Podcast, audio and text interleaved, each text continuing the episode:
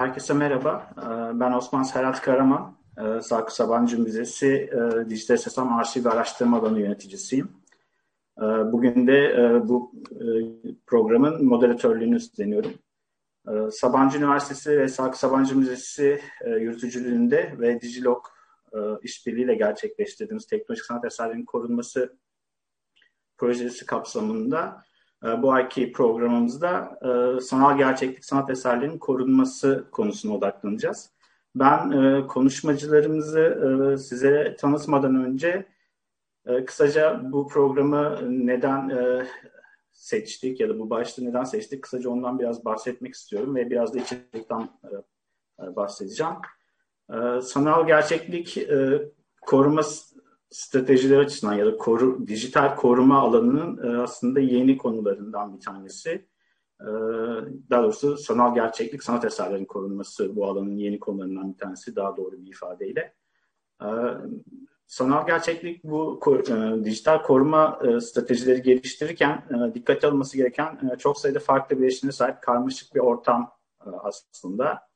Ve donanım ve destekleyici belgelerin yanı sıra VR içeriğinin bunlar işte 360 videolar, yazılım, 3 boyutlu modeller gibi farklı koruma yaklaşımları gerektiriyor ve e, sürekli gelişen teknolojiler karşısında da bunların e, uzun süreli korunması oldukça zorlu bir mesele olarak karşımıza çıkıyordu. E, ve özellikle sanat kurumları çerçevesinden baktığımız zaman da şöyle bir stratejiyle karşı karşıya kaldığımızı gördük kurumlar açısından daha çok donanıma yönelik bir korumaya odaklanılmış durumdaydı. Fakat doğrusu bu VR sistemlerin ya da sanal gerçekliğin tüm sistemin yani yazılımın da dahil edilerek bir koruma stratejisinin oluşturulması. Ee, bu nedenle aslında hem bütüncül bugün en azından da böyle bir daha bütüncül şekilde konuyu ele almak istedik. Ee, biliyorsunuz yani hepimizin bildiği gibi sanal gerçeklik birçok sektörde artık hani yer alan bir teknoloji. İşte eğitimde, e, sağlık sektöründe gibi, eğlence sektörü tabii ağırlıklı olarak. Buralarda da araştırmalar, korumaya yönelik araştırmalar yapılıyor. Fakat e, sanat, sanal gerçeklik, sanat eserleri söz konusu olduğunda arada bir fark var. Ve çok önemli bir fark. Bu farkta eserin anlamı orijinalliği diyelim aslında. Eserin orijinalliğinin ne olduğu ve sanatçının niyeti. Bu iki e, konu devreye girdiğinde daha farklı koruma stratejileri geliştirmek gerekiyor. Diğer sektörlerde olduğundan. Dolayısıyla biz konuyu bugün iki farklı perspektiften, ben tabii bir müze çalışanı ya da müze profesyonel olarak konuya yaklaşmaya çalışıyorum ama e, asıl e, sanat anlamında yani kültürel belleği korumaya, e, koruma amacıyla e, iş yapan kültür kurumlarının bu tür strateji geliştirmek için çalışmalarını aslında sanatçıyla birlikte başlatmaları gerekiyor öncelikli olarak. Ve farklı disiplinlerle de işbirliğine gitmeleri gerekiyor ve burada da en büyük aslında e, işbirliğine gidecek e, alanlardan birisi de bilgisayar bilimi ve mühendisliği. Biz aslında bugün bu iki perspektiften bakmaya çalışacağız konuya. E, Bugün iki konumuz var, e, iki değerli konumuz var. Birincisi ilki sanatçı ve araştırmacı Memo Ak'tan ve e, Sabancı Üniversitesi Bilgisayar Bilimi ve Mühendisliği Programı'ndan e, Selim Balcısoy. E, hem sanatçı perspektifini hem de bir bilgisayar bilimi perspektifini konuyla ilgili dinleyip buradan nasıl ilerleyebiliriz, e, nasıl farklı stratejiler geliştirebiliriz ya da var olan stratejiler ve ne katkı verebiliriz? Biraz bunu tartışmaya açmak istiyoruz.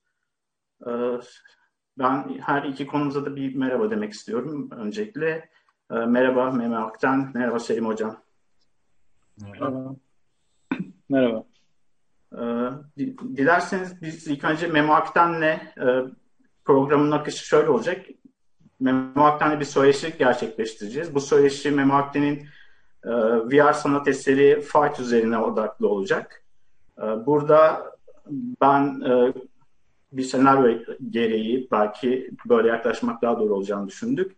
bir kurumun bu tür bir sanat eserini koleksiyona dahil etmek istiyorsa sanatçıdan ne öğrenebileceğini ya da sanatçının bir sanat eserini ortaya çıkarıyorken ki o arka planını daha iyi anlayabilme amacımız olacak. Arkasından da e, Selim e, Balcısoy ile bilgisayar biliminin bu konudaki çalışmalarını biraz e, dinleme şansımız olacak. Soru cevap kısmının son bölüme bıraktık. Belki biraz daha interaktif olacağını düşünüyoruz bu şekilde.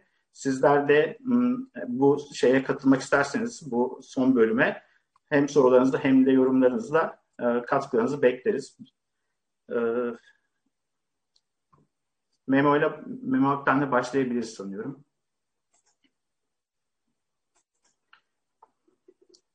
Tekrar merhaba Memo. Ee, merhaba. İzin verirsen kısaca sana seninle ilgili biraz bilgi vermek istiyorum çok kısa e, bizi izleyenler için. E, Memo Akten'in yeni teknoloji ve bilişim sistemleri mecralarındaki üretimi hareketli görüntü, kompozisyon, etkileşim içeren büyük ölçekli enstalasyonlar ve performansları kapsamaktadır. Sanatçı malzeme olarak kodu kullandığı eserlerinde davranışsal soyutlamalara ve hem doğal hem de insan merkezli süreçlerin verilerinin canlandırmalarına varır. 2013'te Forms adlı çalışmasıyla medya sanatları alanında verilen Free Arts e, Electronica Golden Nika ödülünü kazanan Akden'in eserleri The Grand Parade Artists and Robots, The Barbican'da More Than Human ve Victoria and Albert Museum'da Decodes gibi sergilerde yer aldı. Çalışmaları Moskova Modern Sanat Müzesi, Şangay Bin Çağdaş Sanat Müzesi, Mori Sanat Müzesi ve, ve Royal Opera House gibi mekanlarda sergilendi. Umarım yanlış bir şey söylememişimdir. yani şey yapmaya, biraz anlatmaya çalıştım. Ee, yani az önce söylediğim gibi VR sanat eserinin farklı üzerine odaklı bugün bir söyleşi yapacağız. Ee, ben izninle bir soruyla başlamak istiyorum. Belki onun üzerinden seni e, sana sözü bırakmak doğru olacak. Bu dediğin, e, bu tür dediğim gibi senin sanat eserini biraz anlamaya çalışmak istiyoruz. Burada senin sanat eserinin e, bize anatomisinden bunu sanat eserini üretiyorken arka plandaki düşün yapısından ve bu yapıyı neden VR'la ortaya çıkartmak istedin? Yani o düşünceyi en iyi ortaya çıkaran bu teknoloji miydi? Biraz bu konularda bize bilgi verebilirsen biz de en azından başlangıçta doğru bir şekilde eseri anlamaya e, çalışabiliriz. Ben e, sana kolaylık olması için sunumu Evet, çok teşekkürler. Um, güzel bir başlangıç noktası. Ee, bahsettiğim gibi aslında birkaç açı var konuşmamız gereken. Hem teknik açıdan e, bakmamız gerekiyor. Hem de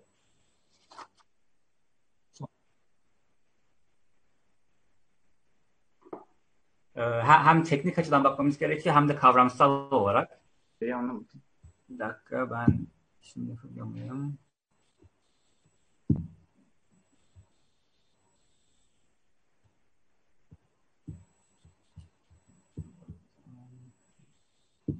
Evet, ben de bu yüzden önce projenin ne hakkında olduğundan biraz bahsetmek istiyorum. Çünkü bu e, Fight projesi e, e, kavramsal bir proje e, benim için. E, yani asıl önemi oradan geliyor. E, bu bir enstalasyon ve bu proje nereden geldi ondan biraz bahsetmek istiyorum. Yani motivasyonlarımdan. Ve ilk başlangıç noktası olarak şöyle bir şeyden bahsetmek istiyorum. Genel olarak gözlerimiz e, kamerayla e, benze, ve benzerleştirilir. E, kafamdan pardon İngilizceden Türkçe tercüme ediyorum. 20 yıldır İngiltere'deyim o yüzden biraz e, yavaş konuşuyorum ama e, ve düşünülür ki sanki gözlerimiz biraz birer kamera gibi ve bir hani mercek var, retinamız var. O retina film gibidir ve ışık retinamıza düşer ve bir film gibi bir fotoğraf çeker gözümüz ve beynimize bir resim yollar diye düşünülür. Halbuki görmek böyle bir işlem değil kesinlikle. Çok eskilerden kalma, e, Plato zamanlarından kalma bir teori vardı. E, görme nasıl olur diye. Extramission, Theory of Vision denilen bir teori. Ve inanılırdı ki bedenimizden bir ateş çıkar gözlerimiz vasıtasıyla ve bunlar ışın gibi dünyaya yayılır. Ve bu ışınlar dünyadaki malzemelerle bir olup biz bu şekilde görme algısını hissederiz diye inanır, inan, inanılırdı. Ve tabii ki yanlış bir teori bu. Ee, ta bin yıl öncesinden bile İbn Al-Haytam gibi e, bilim adamları Newton'dan 500-600 yıl önce bunun böyle olmadığını, ışığın nasıl çalıştığını çok daha iyi biliyorlardı. Ama bu Extra Mission Theory of Vision'ın teorisinin çok güzel bir yanı var. Ben çok hoşuma giden bir teori bu. Çünkü görmenin aktif bir işlem olduğunu çok vurgulayan bir teori bu. Çünkü görmek gerçekten kamerayla resim çekmek değil ama elimizi uzatıp bir şeye dokunup onu hissetmeye daha çok benziyor. Biz biliyoruz ki şu an gözümüzdeki yüksek çözünürlük ve renkli olan kısım e, retinada fovya denilen kısım birkaç milimetre. Kolumu önüme uzatsam baş parmağım kadar bir kısım aslında yüksek çözünürlük ve renkli. Ama bize öyle geliyor ki kocaman panoramik bir görüntü görüyorum ben kafamın içerisinde şu an. Peki bu nasıl oluyor? Nasıl oluyor da böyle panoramik görebiliyoruz? Çünkü bilinçaltımız altımızda gözlerimiz sürekli hareket ediyor. Saniyede 2-3 defa biz bilinçli olmayaraktan içinde bulunduğumuz ortamı tarıyor. Buna saccade deniyor. Türkçesi tahmin ediyorum sakat. Ve böyle gözlerimiz sürekli sahneyi tarıyor ve beynimiz bu gözlerimizden gelen ufacık bilgilerle gözlerimizin ve kafamızın ve vücudumuzun hareket bilgilerini entegre ediyor. Ve bu şekilde bizim bu gördüğümüz kocaman panoramayı bizim bilinç altımızda bir tablo oluşturuluyor. Daha da enteresan yanı 60'larda Rus bilim adamı Alfred Yarbus'un yaptığı deneylerden biliyoruz bunları. Bir insana bir soru sorduğun zaman, e, sorduğumuz zaman bir sahne hakkında bu soru o sahneyi nasıl taradıklarını bilinç altlarında etkiliyor. Örneğin bir çok meşhur bir deney vardı. E, The Unexpected Visitor yani beklenmeyen misafir isimli tabloyu insanlara sunuyor ve soruyor mesela bu insanlar ne konuşuyor? Bu insanlar kaç yaşında? Bu bu sahnede neler oluyor? gibi sorular. Ve bu sor, soruları sorduğu zaman bu insanların bilinç altlarında bu sahneyi nasıl taradıklarını etkiliyor. Ve bu neden benim için çok önemli? Çünkü bu şunu gösteriyor. Biz sürekli bilinç altımızdan hareketler ve kararlar alıyoruz. Aksiyonlar e, gerçekleştiriyoruz.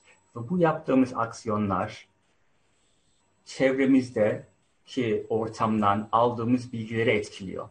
Bizim beynimiz bu bilgileri birleştirip, entegre edip bir gerçeklik ortaya çıkarıyor. Ve bizim algımız bu.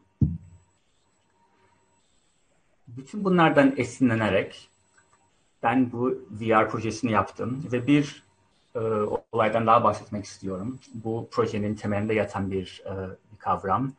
Binocular rivalry, binocular rivalry denilen bir olay. Bu yüzler, yüz yıllardır bilinen bir olay ve bilim adamları çok araştırmalar yapmış bu konuda. Tam olarak bu mekaniz altındaki yatan mekanizma bilinmiyor. Ama e, fenomena olarak çok net biliniyor. Bu da şu, kısaca anlatayım. Normal şartlar altında gözlerimizden sinyaller geliyor dediğim gibi. Ve beynimiz bu sinyalleri entegre ediyor ve bir algı yaratıyor. Bu sinyaller dünya, dışarıdaki dünyadan gelenler aslında çok az. Dediğim gibi fobia çok ufak bir yer. Ama iki gözümüz var ve beynimiz bu iki gözden gelen sinyalleri birleştirip bir tane üç boyutlu bir algı yaratıyor. Ama iki göze radikal olarak farklı resimler gösterdiğimiz zaman beyin bu sinyalleri entegre edemiyor. Çünkü normal şartlar altında aynı ortamın farklı açıdan sinyaller bekliyor. şu an gördüğünüz gibi bir sinyal yol geldiği zaman örneğin sol göze kırmızı dikey çizgiler, sağ göze yatay mavi çizgiler geldiği zaman beyin bunu entegre edemiyor ve çok enteresan bir e, olay yaşanıyor. Ben bunu ilk okuduğum zaman bir neuroscience makalesinde okumuştum bunu yıllar önce ve inanamamıştım. Çünkü ne, ne tahmin edersiniz bilmiyorum ama ben şöyle tahmin etmiştim. Herhalde bu ikisini üst üste görürüz aklımızdaki düşünmüştüm. Ama tam olarak öyle olmuyor. Burada Mixed Percept başlığı altındaki gördüğünüz resim. Buna benzer bir resim görüyoruz aklımızda. İşin enteresan yanı sol göze ve sağ göze verilen resimler hareketsiz olsa bile bizim aklımızda gördüğümüz resim hareketli. Yani bu mixed percept denilen en sağdaki resmi düşünün ama hareketli olduğunu düşünün. Kendiliğinden hareket ediyor.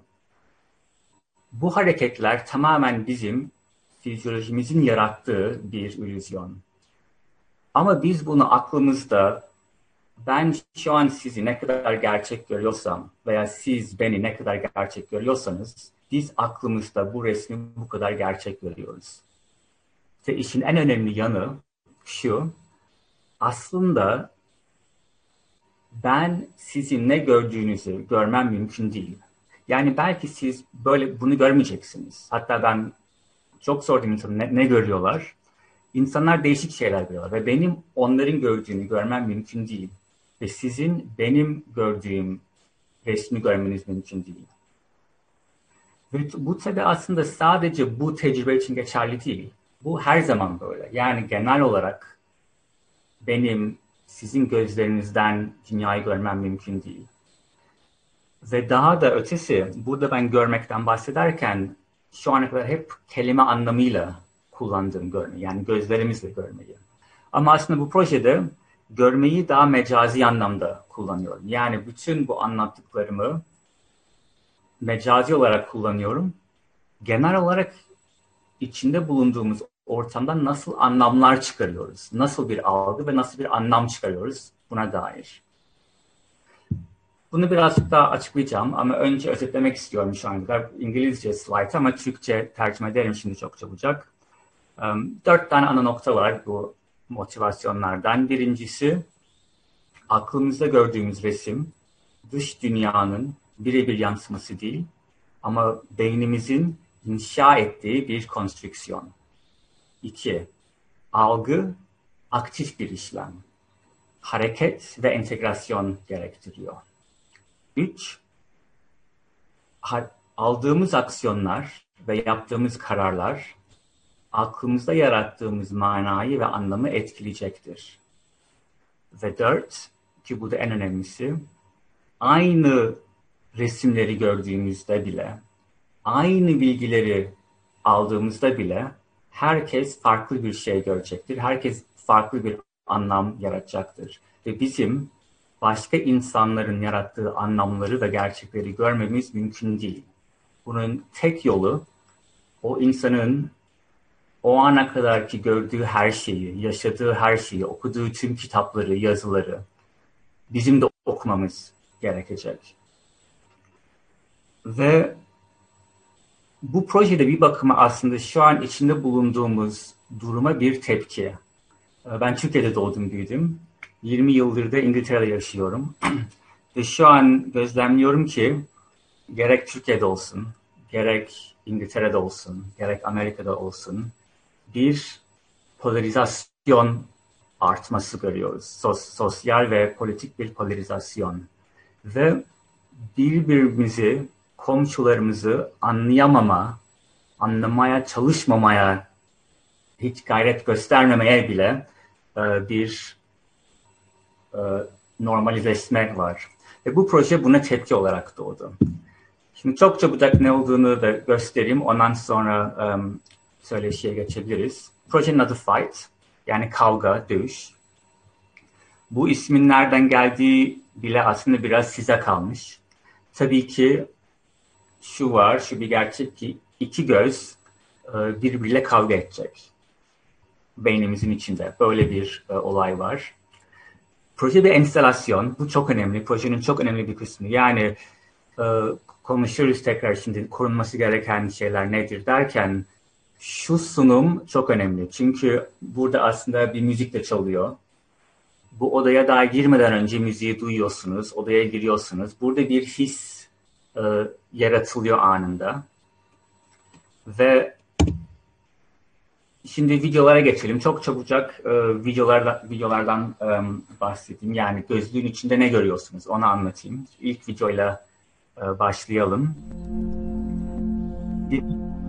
Ee, dediğim gibi bu Binocular Rivalry konseptini kullanıyorum. Yani iki göze de farklı resimler veriliyor.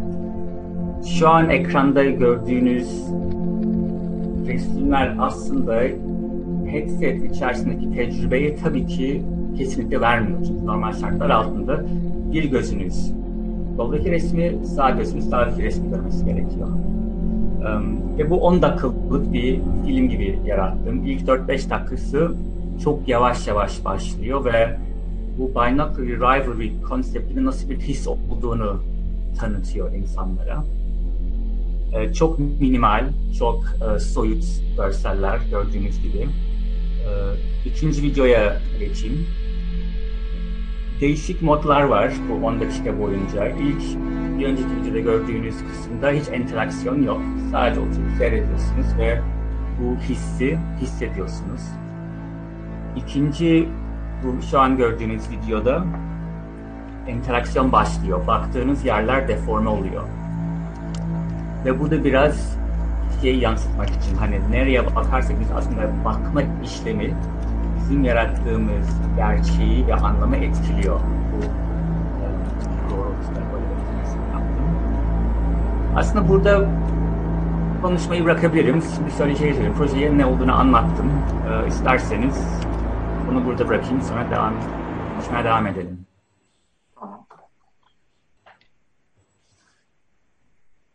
Evet. Çok teşekkürler Memo. Aslında bu tabii e, eserin yani projeyi anlamak, eserin koruma stratejileri tarafında çok önemli. Yani sanatçı ne yapmak istiyor ve bunu e, nasıl e, izleyiciyle buluşturuyor ve hangi teknolojiyi seçiyor? Bu arka planı bilmeden o teknolojiyi de doğru anlamak aslında çok mümkün olmuyor ve e, dolayısıyla e, strateji geliştiriyorken yanlışlara gitme şansı e, ya da e, şanssızlığı diyelim kurumlar için e, çok e, ciddi boyutlarda oluyor. E, bizim tarafımızdan bakınca yani koruma e, çalışmaları ya da oradaki çabalara baktığımız zaman şöyle bir durum var genelde özellikle bu zamana dayalı medya dediğimiz işte yazılım tabanlı e, eserlerin daha çok hani de o başlıkta değerlendirildiği stratejilerde işte e, migration dediğimiz hani bir işte yeni eski teknolojiden yeni teknolojiye göç ettirmek ya da işte emulation dediğimiz hani aslında onun e, var olmayan başka bir ortamda, virtual bir ortamda yeniden e, gösteriliyor olabilmesi ya da daha radikal bir yöntem olarak teknolojik ömrü bittiğinde, teknolojik çürüme sonucunda o eserin yeniden yaratılması gibi bir stratejiler götürülüyor. Fakat burada yapılacak en küçük hata eseri olduğundan çok farklı bir noktaya götürebiliyor ya da onun, ta, onun bağlamından kopartma tehlikesiyle karşı karşıya kalabiliyor kurumlar. O yüzden buradan başlamak gerektiğini aslında hepimiz kabul ediyoruz. Yani sanatçıyla birlikte bu koruma sürecinin başlaması gerekiyor. Ee, o yüzden söylediklerin çok önemli. Ben de en azından daha iyi bir oturtutabildim bağlam olarak. İstersen şöyle bir, yani bu, biraz da bu taraftan bakarak bir soru sorayım. Hmm, yani bu noktada yani arka planı düşünerek uygulamaya geçtiğin taraf yani hem bunu teknolojik bağlamda hem de sergileme o enstalasyon tarafında senin için eserin neler, yani o eseri hangi özellikleri o eseri eser yapan şeyler? Hani neyi tutmamız, neyi korumamız gerekiyor diye bir soru sorsam sana. Evet, um, tabii çok çok uh, geniş konu. Yavaş yavaş daral, daralarak gidiyoruz. En önemli şey tabii ki his. Uh, yani o insanın hissettiği his nedir? Ve mesela buradaki bu koltuk seçimi bile e, çok önemli. Ve hatta mesela o, o koltuk seçiminde çok tartışmalarım olmuştur gösterirken. Şimdi öyle bir koltuk bulmak her zaman kolay olmuyor. Ve örneğin mesela bazı yerlerde küratörler diyor ki mesela IKEA'dan şöyle bir koltuk bulduk olur mu diyorlar. diyorlar. Ben de olmaz diyorum. Yani bu koltuk olmak zorunda. Neden bu koltuk olmak zorunda? Çünkü o odaya bir insan girdiği an ve o ortamı gördüğü an aklında bir, bir düşünce zaten başlıyor. Ve bu çok önemli. Ben hep şunu örnek veririm. Mesela evde film seyretmek ve sinemada film seyretmek çok farklı olaylar. Sinemaya gittiğimizde o patlamış mısırın kokusu, o yerdeki kirlenmiş kırmızı halı, bu eski sinemalardan bahsediyorum. Bütün bunlar insanın aklını öyle bir moda sokuyor ki ondan sonra filmi seyretmeye gittiği zaman o filmi nasıl algıladığı değişiyor. Ve bu enstalasyon diyeyim e, tamamen algı üzerine bir, bir iş, bir eser olduğu için bu algı çok önemli. Şimdi oradan başlayarak şunu söyleyeyim. O ortamı yaratmak çok önemli. O ortamdaki ses çok önemli. O ortamdaki bitkiler, ışıklandırma, yerdeki halı, koltuk bunlar çok önemli. E, koltuğun şöyle bir önemi de var ayrıca sadece görsel olarak değil. E, VR VR'deki olay e, her şey çok yavaş hareket ediyor. Dolayısıyla hani bu mide rahatsızlığı yaratmıyor. Hani birçok VR um, işlerinde öyle sorunlar olabiliyor. Ama şunu söyleyeyim, kesinlikle insan aklı çok karışıyor. Yani aşağı neresi, yukarısı neresi tamamen insan kendini kaybediyor. Bu yüzden öyle bu kadar büyük bir koltuk içine böyle insan gömüldüğü zaman kendini emniyette hissediyor. Bunu çok insanla konuştum ve söylüyorlar. Mesela bu, bu böyle bir şey çok önemli. Ondan sonra headset'in içerisine gelecek olursak, gördüğünüz gibi görseller aslında çok komplike görseller değil. Ee, şöyle bir şeyden bahsedeyim tamamen teknik ne olursa ben genel olarak open source teknolojiler taraftarıyım. Genelde bütün yaptığım işlerde open source kullanıyorum veya open standartlar kullanıyorum. Ee, ve sadece kendi yaptığım değil, bütün kullandığım teknolojiler. Yani ta metale kadar veya silikona kadar derim hepsiyle, silikona kadar open source tercih ediyorum. Çünkü genelde böyle um, projeler daha uzun ömürlü. Çünkü bir insan bırakırsa bir başkası alıyor veya da sizin gibi organizasyonlar, organizasyonlar üstlenebiliyor vesaire. Bu projede vaktim olmadı. Ee, hatta çok gelişmemişti daha VR için. Şu an mesela web VR falan gibi teknolojiler biraz gelişti ama bu yüzden Unity kullandım. Ee, Unity diye bir yazılım kullandım. Ve Unity yazılımı biliyorsunuz bir um, kar amaçlı bir firma tarafından yapılan bir, bir ürün. Geleceği hiç belli olmayan bir ürün. Ee, bu bir endişe benim için. 2017'de yaptığım işi 2018'de projeyi açamaz oldum. Ee, yani burada bir dediğim gibi migration gerektirecek bir durum oldu bile. Ee, evet, özellikle yani his, his diyeyim. Bu hissi korumak çok önemli. Anladım. Çok teşekkürler. Burada tabii e, anladığım kadarıyla esas olay enstalasyondaki hani koltuk seçimine kadar e, yani bunu sahiplenecek olan yani kurum açısından düşünürsek o şeyi e, çok iyi bir özellikle dokümantasyonu çok iyi yapmak gerekiyor anladığım kadarıyla. Gerçi hani hissi nasıl dokümante edebiliriz o biraz tabii e, hani şöyle bir his olacak bunu nasıl tanımlayabiliriz belki o da e, başka bir e, tartışma konusu olabilir. E, belki orada da farklı teknolojiler kullanmak gerekiyor bilmiyorum. E, fakat şöyle bunun yani bu soruya bir biraz daha derinlik katmak için sormaya çalışıyorum. Yani enstalasyon çok önemli dediğim için ya da oradaki algı. Hmm, farklı vers versiyonları ya da varyasyonları oldu mu hiç bu sunumun? Yani o gördüğümüz tek koltuk ve o çevresindeki gibi miydi hep ya da hmm, değişiklik oldu mu? Yani bu da aslında eseri nasıl sergileyebileceğimiz farklı versiyonları olabilir mi olmaz mı onu bilmek açısından da önemli diye düşünüyorum. Evet güzel bir soru. Şimdi önce şunu söyleyeyim hemen benim mesela dokümantasyonum var e, ve mesela bunu sergilemek isteyen e, bir organizasyon olduğu zaman hemen dokümantasyonu yolluyorum. Dokümantasyonda resimler de var, fotoğraflar ve anlatıyor e, hani neler olması gerektiğini, bu hissin ne olması gerektiğini, ışık nasıl olmalı vesaire. Ayrıca şey de var. Um, bu diyelim ki bir yerde yaşayacak e, birkaç hafta veya birkaç ay. Bunu bir insanın e, yani o organizasyondan bir insanın e, gözetlemesi gerek. Hani gelen insanları alsın, otursun. O insanın ne gibi şeyler söyleyeceğine dair bilgiler de var dokümantasyonda. Yani şunlar söylesin, şunları yapsın.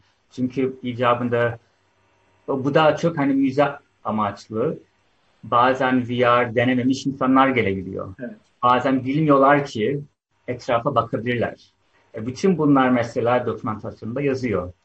Şimdi farklı konumlarda gösterdim. Ee, genel olarak hep böyle. Ee, bazen sadece bir koltuk oluyor. Bazen üç, bazen dört yan yana koltuk olabiliyor. Sadece bir defasında böyle bir ortam yaratmadım. Bu da o da ikinci gösterişimde. İlk gösterişimde bu şekilde gösterdim. Ee, bu Stripe Bienalindeydi 2017. Sonra 2017'de bir yerde daha gösterdim ve dediler ki biz bunu kuramayız. Böyle bir ortam, böyle bir koltuğu alamayız. Bu ışıklandırmayı veremeyiz. Ben de çok ısrar etmedim. Ama ondan sonra gördüm ki yok ol, olmamış. Yani kesinlikle bir dahaki sefere eğer bu ortam yaratılmıyorsa bu iş orada gösterilemeyecek. Ama dediğim gibi yani tabii ki şey var, oynaklık var. Önemli olan his. Yani icabında iki tane koltuk olabilir, üç tane olabilir. Ama o ışıklandırma, o ambiyans diyeyim e, olmak zorunda. Oradaki her ayrıntıyı da aslında sen dokümante etmiş durumdasın ve e, o e, mevcut durumda. Bence bu çok tabii önemli bir tarafı için. E, biraz daha teknik tarafta yani tabii dediğim gibi başlangıçta biz korumaya baktığımız zaman genelde ilk gö- gördüğümüz şeyi korumak gibi bir e, davranışımız var. Yani e, işte headset'i görüyoruz, işte orada e, diğer teknik e, donanımı gördüğümüzde koruyacağımız şey bunlar. Bunun arkasında yazılım var. Belki hani onu da backup alalım, işte yazılım koruyalım düşüncesi var. Burada yani eserin tanımlama anlamında burada kesin korunması gerekir ya da e, yani şunu şöyle açayım işte Unity'yi kullandın diyelim e, ve bu bir süre sonra hatta sen şey diyorsun bir sene sonra bile ben problem yaşamaya başladım. Hani bunu 5 yıl 10 yıl sonra düşündüğümüzde belki hiç ortada böyle bir teknolojiyle bunu çalıştıramayacağız. Belki senin dediğin o hissi de yani en azından bu teknoloji altyapısıyla yaratamayacağız diyebiliriz. Böyle bir durumda peki değişiklik ya da müdahale gibi e, esnekliklerin var mı? Hiç bu konularda mutlaka kafa yormuşsundur diye düşünüyorum sorunda yaşadığın için. E, oradaki bakışını biraz girebilir miyiz acaba buradan? Evet. Ee, yani şöyle şeyler de düşündüm, onu da söyleyeyim. Mesela bu projeyi yaparken, yani şimdi çok de, teknik detaya giriyoruz ama Oculus Rift mi kullanayım yoksa Vive mi kullanayım diye düşünüyordum. Ee, ve açıkçası mesela Oculus Rift kullandım daha çok şey sebeplerden dolayı. Hani pratik çünkü ses içinde var zaten um, sesi tek alana verebiliriz diye. Yani çok küçük detay ama ama şunu da sevdim aslında görsel olarak. Mesela odaya girdiğiniz zaman o fotoğrafta gösterdim.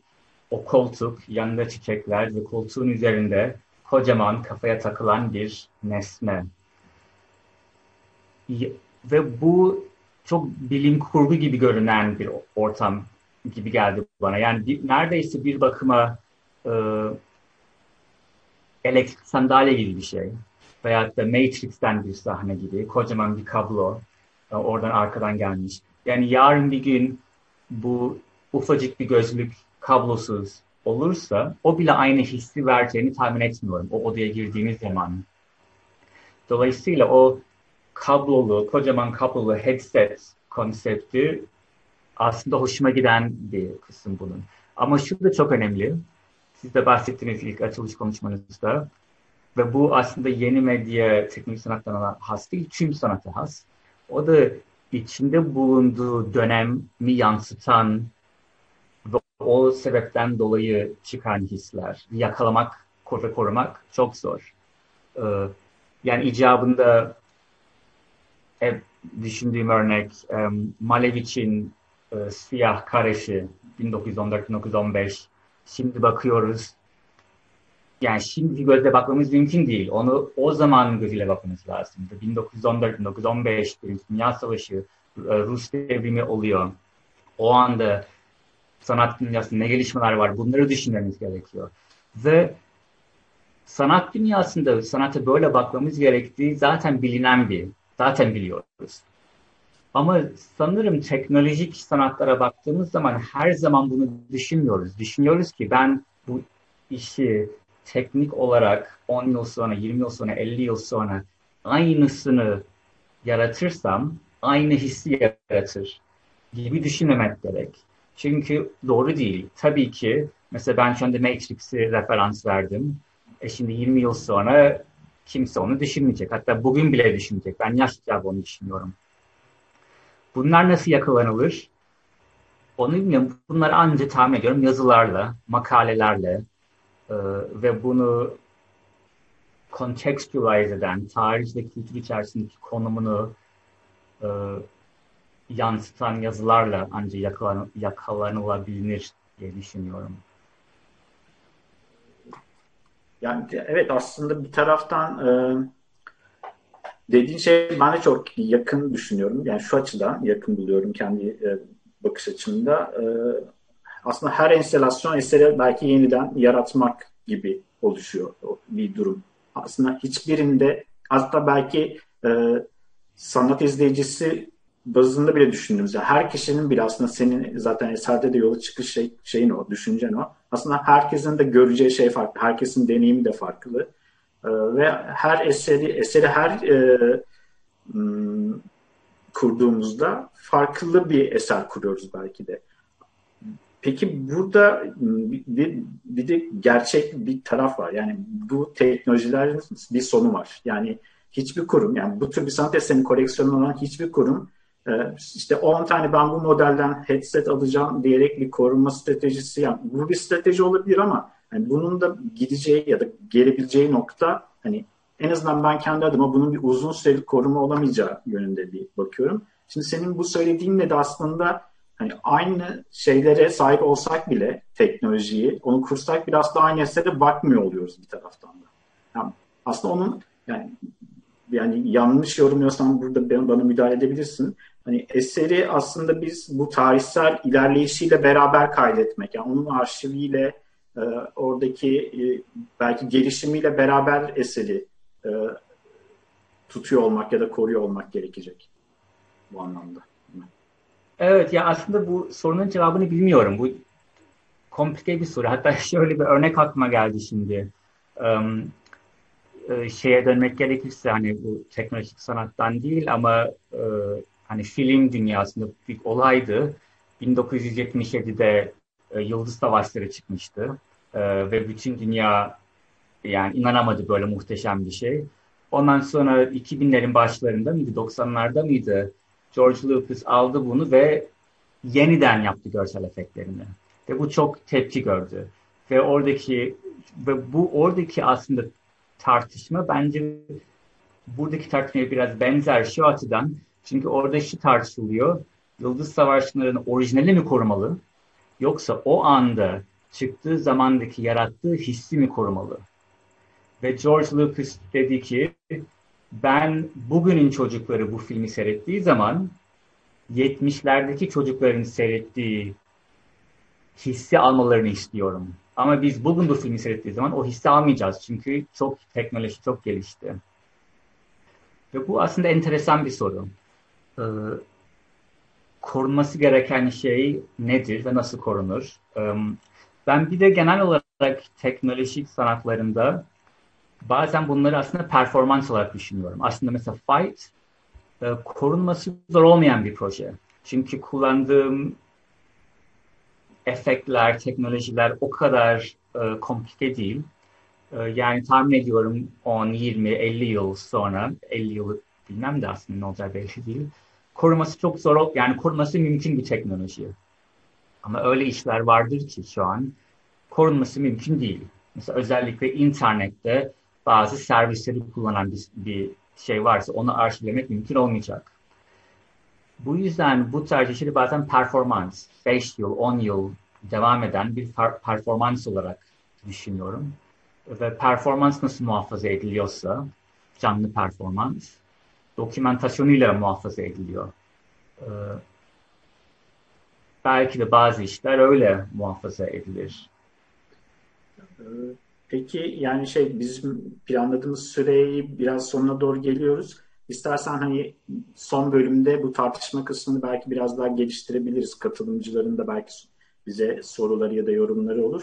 Ben sadece bu şeyi e, seninle olan e, bölümü e, bitirip Selim Hoca'ya sözü bırakmadan önce son bir soru aslında sormak istiyorum. Bu biraz daha belki net bir soru olacak ama bir taraftan zor da olabilir. Gerçekten bu dediğin yani şu anki fight için konuşuyorum ortaya çıktı ya da var olduğu şekliyle yani teknoloji olarak da e, his olarak da algı olarak da e, bir süre yani algıyı tabii ki dediğin gibi yaratmak e, esas burada ama o teknoloji devre dışı kaldığında bu eser sergilenmeli mi yoksa e, artık sergi dışında mı düşünmek gerekir? E, sergilenmemeli mi gibi bir şey çok bana şey gelmiyor. Çünkü benim bakış açımdan bunun yani sanat eserlerinin sergilenebilir olmasıdır ya esas amaç. Yani onun erişilemez olması değildir bir taraftan. Hani kültür kurumlarının da en azından öyle bir şey yok. Ama sen sanatçı olarak nasıl bakıyorsun? Yani bunu farklı teknolojide sergileyebilir miyiz yoksa hayır bu budur. O algıyla kalmalı mı dersin? Ben kesinlikle sergilemeye çalışmaya taraftarıyım. Hatta bu yüzden e, bahsettiğim gibi yani ikinci defa sergilediğimde e, o ortamda istediğim ortamı yaratamayız demişlerdi. Ben buna rağmen sergilemek istediğim için e, bir orta bir yerde buluştuk. Ama sonra fark ettim ki bu ortam gerçekten çok önemli. Yani bazı kriterler var ki o kriterler e, olmak zorunda. İşin bir parçası ve bu dediğim gibi o his yaratacak şeyler. Ama mesela yarın bir gün derseniz ki işte VR'ın mesela buradaki en temel olay ve hatta neden VR kullanıyorum? Çünkü VR teknolojisinin bana verdiği imkan iki göze farklı resim verebilme ve bunu kontrol edebilme.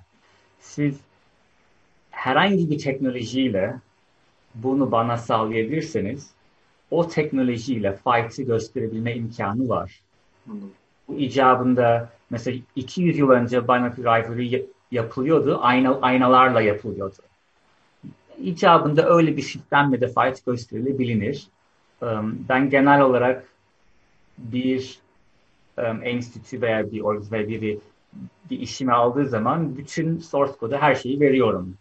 Ee, sadece bitmiş ürünü versem çünkü bunun geleceği biteceği kesin. Ama bütün source kodu her şeyi verirsem Unity, bu, bu durumda Unity projesini de veririm. Ve icabında hani bunun bakımı ve e, migration gibi hani sizin ekibe bağlı. Ben 10, 20, 50 yıl sonra bunu upgrade edemem ama kısaca yani evet değişik teknolojileri uyarlaması kesinlikle mümkün. Tamam çok teşekkür ederim. Dediğim gibi belki sonda Selim e, Balduso ile beraber bu üçlü olarak bu konu üzerinde belki daha fazla e, konuşma fırsatımız bulur. Ben sana teşekkür edeyim.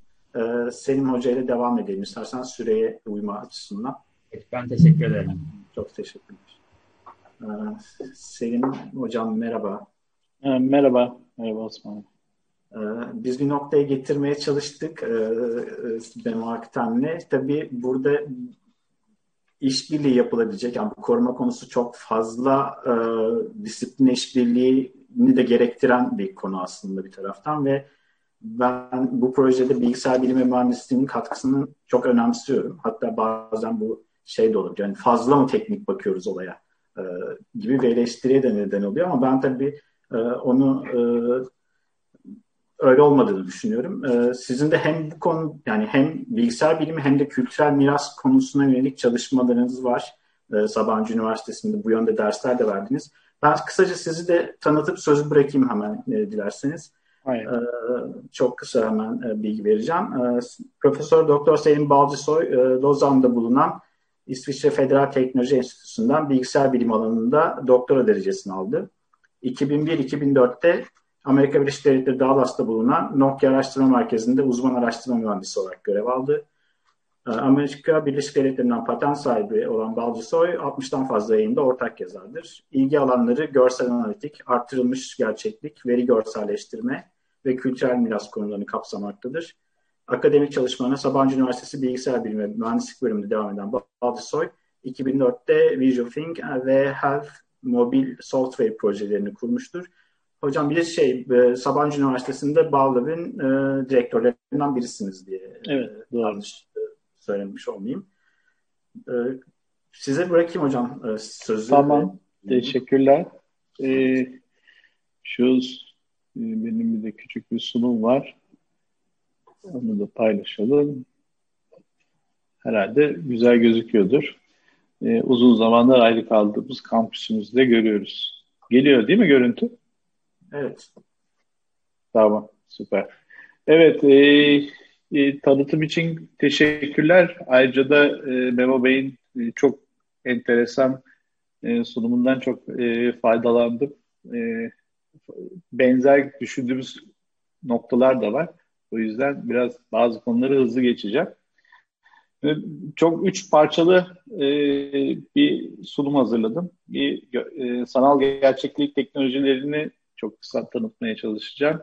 Çünkü her şey görsellik değil. E, bu bir önceki sunumda bahsedilen his, mesela koltuk seçimi e, çok önemli konular aslında sanal gerçeklikte. Tabii sanal gerçekliğin temel e, çıktığı noktalar e, sanat değil.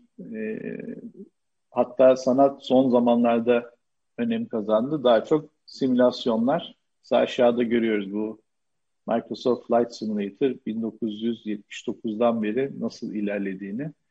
E, en yeni tekniğiyle yapılan da artık gerçeklikten ayrılamıyor.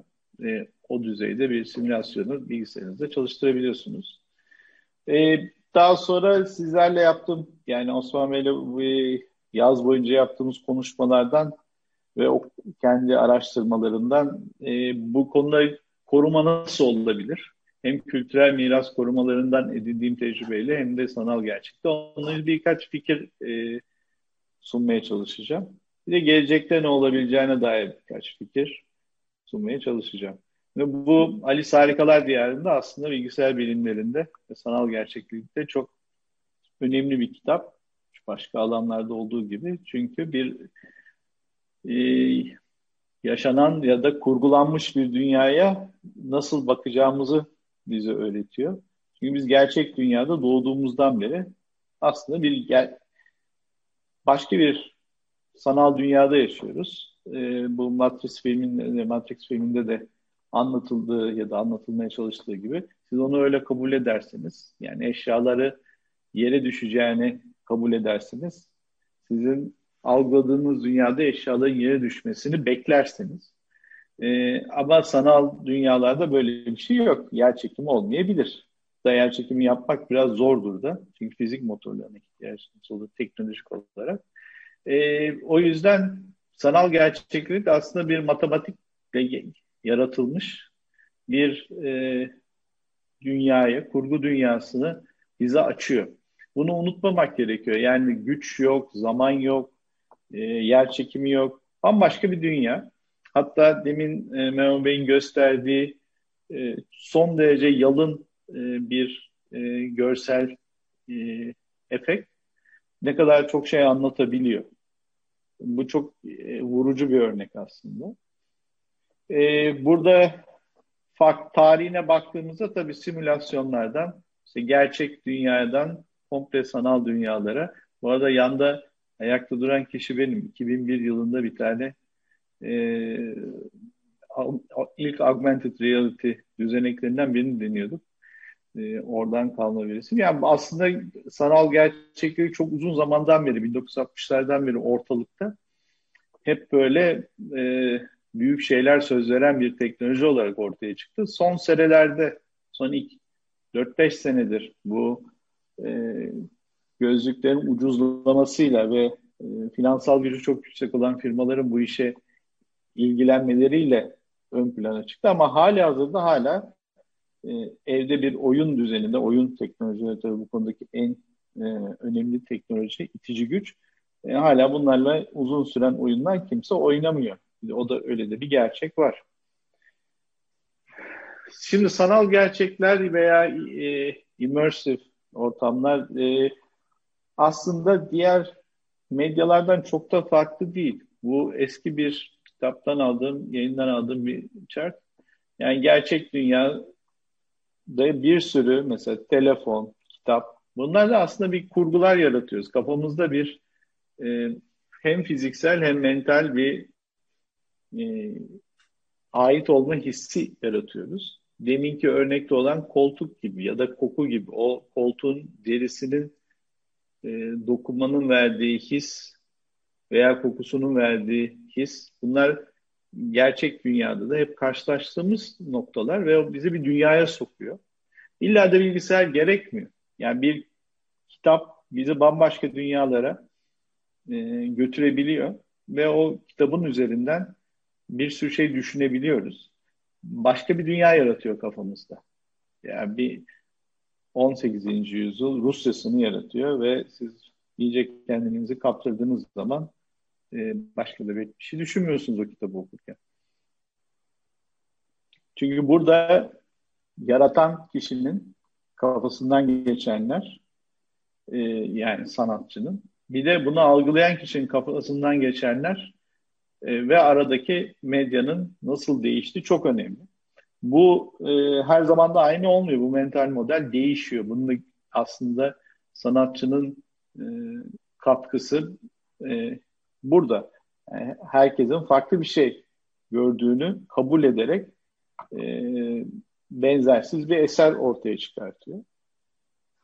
E, burada geri beslemeler de önemli. Yani burada e, geri besleme çok farklı şekillerde olabilir. Dokunduğumuz zaman aldığımız hisler olabilir. Bir e, manifestasyon olabilir. Bir kompozisyon olabilir. İşte halının, demin gördüğümüz örnekteki halının seçimi bile onun üzerinde size verdiği geri besleme bile önemli oluyor. Ya da bir kodun, e, bilgisayar kodunun arkasındaki basit bir yapay zeka da olabilir. E, bütün bunlar aslında bir arayüze problemi haline geliyor. Arayüz nedir? Arayüz aslında bilgisayar biliminden baktığımızda bizim herhangi bir veri üretilen ya da veri tüketilen ortama sorunsuzca herhangi bir zorluk yaratmadan ulaşılmamızı sağlanmasıdır. Yani en en iyi arayüz aslında gözükmeyen arayüzdür. Biz şimdi bu Zoom ortamında belki birbirimize konuşuyoruz ama biliyoruz ki aynı ortamda olmanın hissi de e, hiçbir şey veremez. En iyi bilgisayar da aslında gözükmeyen bilgisayardır.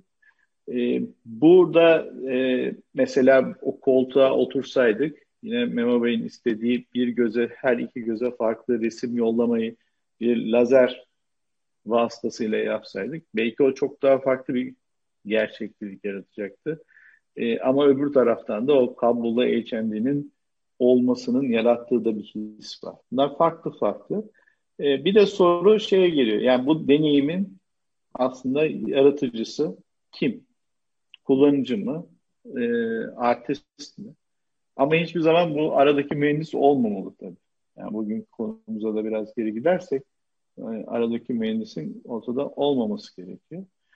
Ee, bir de hep görsellikten den vuruyoruz ama aslında girdi olarak bilgisayar sanal gerçeklik sistemlerine ya da immersive teknolojileri vücudun takibi de yani burada sadece HMD'lerde kafa ve eller bazen takip ediliyor ama bambaşka vücut full body tracking ortamlarının takibi oluyor. Ses, sesle komuta şeklinde inputlar önemli. Çıktılar da görsellik dışında yine çok kanallı ses ve haptik yani dokunsal ekranlar da e, güç beslemeli dokunsal ekranlarda çok önemli rol oynuyorlar. Ve bütün bunlar aslında sanal gerçeklik sistemi dediğimiz şey aslında gerçek dünyaya paralel koşan bir e, simülasyon sistemi. Siz dünyadan topladığınız verileri alıyorsunuz, işliyorsunuz e, ve kullanıcının önüne mümkünse e, 20 milisaniyede bir yeni bir görsel sunarak ilerliyorsunuz. Tabi burada bir sürü bir değişken var. Yani gördüğümüz örneklerin hepsinin farklı farklı görsel değişkenlikleri oluyor.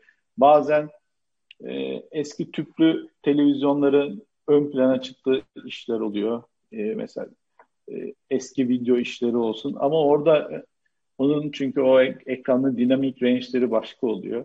Yeni ekranların e, başka oluyor. Ya da her tarafı tamamen kaplan, kapsanmış ve kaplanmış, ekranlarla kaplanmış odalar oluyor. E, bunları e, tekilleştirmek imkansıza yakın.